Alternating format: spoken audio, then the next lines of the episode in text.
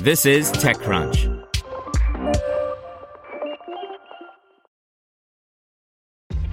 This episode is brought to you by ShipStation. You know, some things take a lot of work, like sending little robots to far off distant planets. And just as that's challenging, so too is running a successful e commerce business, especially when there's so much to do. So I want to introduce you all to ShipStation. Now, I love using ShipStation because of its easy to use dashboard, which makes managing orders and printing labels a breeze and super smooth. Oh, and the customer service is just out of this world. It's exactly what you need to help grow your business. Sign up for your free 60-day trial at shipstation.com slash technews. That's shipstation.com slash technews. Building Paths to Funding for Black Female Founders by Megan Rose Dickey. Amid a racial justice reckoning following countless events of police brutality, justice for Breonna Taylor, it's high time companies and investors in the tech industry do more than just say Black Lives Matter, but show that Black Lives Matter. As Human Utility CEO Tiffani Ashley Bell aptly put it, make the hire, send the wire. Black women are underfunded and underappreciated in tech. Since 2009, black women have received just 0.06% of all venture funding, according to Digital Undivided's 2018 report. That's despite a 50% increase in new black women owned businesses from 2014 to 2019, according to American Express. When Founder Met Funder, an all raise event for black female founders, or BFFs, aims to foster community and fuel more investment in BFFs. In its second year, when Founder Met Funder featured Incredible Health co founder and CEO Iman Abuzeid, Slutty Vegan founder and CEO Pinky Cole, Y Combinator CEO Michael Seibel, Cake Ventures founding partner Monique Woodard, and others. It was very important for us to be able to give different ranges of talks, Dominique Fines, co creator of the event, told TechCrunch. I wanted people to see there are black women founders out there. They might not all have the same path, but just because you don't have the same path, it doesn't mean you won't have that same success. Before joining AllRaise, Fines spent a few years at Y Combinator as the Silicon Valley Accelerator's director of events. As the batches got larger and larger, I started seeing less and less black women, Fines told TechCrunch. In Y Combinator's most recent batch of startups, 9% of the founders were women and 16% of companies had a female founder, while 4% of the founders were black and 6% of the companies had a black founder. Y Combinator, however, did not break out stats for black female founders. And for me, it was super important to give them the experience to be in a space where they felt comfortable talking to people in a space where they can simply ask questions and not feel any type of way about it. And I just noticed I actually hadn't seen that. When Fines would come home to Oakland after a YC event, there would be a lot of black women around, she said.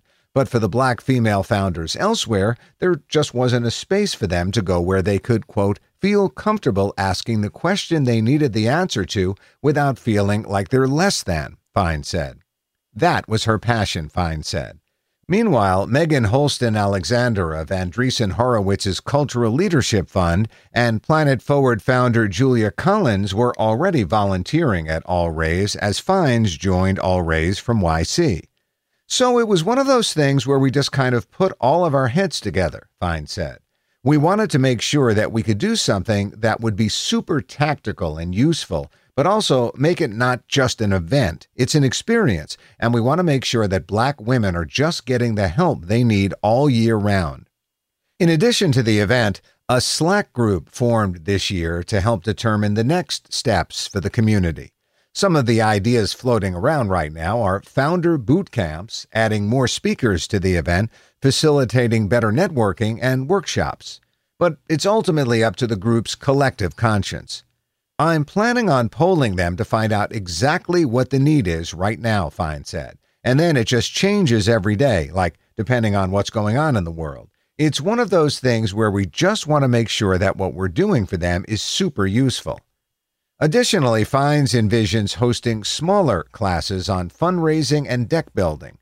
It's one of those things that people need a lot of assistance with, she said, but they also need someone that's going to be truthful and honest with them about it. Seibel touched on that element of honesty in his chat with Collins during the event. He told a story about what it was like when he was fundraising for his startup.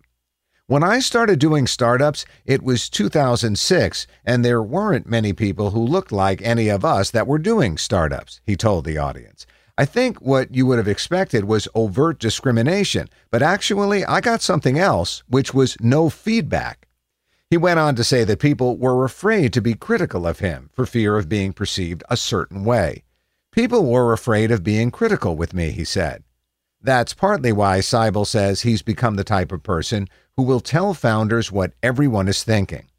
Agree with it or disagree with it, I want you to have a good mental model of what people are thinking and not saying, he said. Throughout the day, there were 120 founders and 40 VCs at the event. The next step for Fines is to get their consent to give their contact info to venture capitalists. I noticed a lot of VCs definitely want to continue the conversations, but I want to make sure that all of the founders feel comfortable with that as well, Fine said. Next week, Fines plans to send out the poll to founders to better understand their needs and where to take the initiative from here. I want to make sure that we still keep our community tight knit, Fine said. I want them to continue to push and keep talking about it because this is not something that's going to be an easy breezy thing. It's going to be ongoing and forever. Hey, I'm Natasha Mascarenhas, a co host of Equity, TechCrunch's venture capital focused podcast. Usually on here talking to Alex and Danny, but today I want to talk directly to you, a founder. So, Startup Battlefield is the same stage where companies like Cloudflare, Yammer, and Dropbox first shared their vision to the world. Deadlines for Startup Battlefield are closed for this upcoming TechCrunch Disrupt conference, but we're making an exception and holding off two spots just for you. Here's what you need to do to be in the running buy a digital Startup Alley ticket. Once you have that, you'll be able to meet investors and founders, and you'll be in running for two of those openings on the Battlefield stage. So, book your digital startup alley exhibitor package today at techcrunch.com/disrupt. I'm amped virtually crossing my fingers for you and hope you're excited. I'll see you there. Yay! Want to learn how you can make smarter decisions with your money? Well, I've got the podcast for you. I'm Sean Pyles, and I host NerdWallet's Smart Money Podcast. Our show features our team of nerds, personal finance experts in credit cards, banking, investing, and more – and they'll help you make the most of your money while cutting through the clutter and misinformation in today's world of personal finance. You'll get clarity on strategies to help you build your wealth, invest wisely, shop for financial products, and plan for major life events. Listen to NerdWallet's Smart Money Podcast wherever you get your podcasts.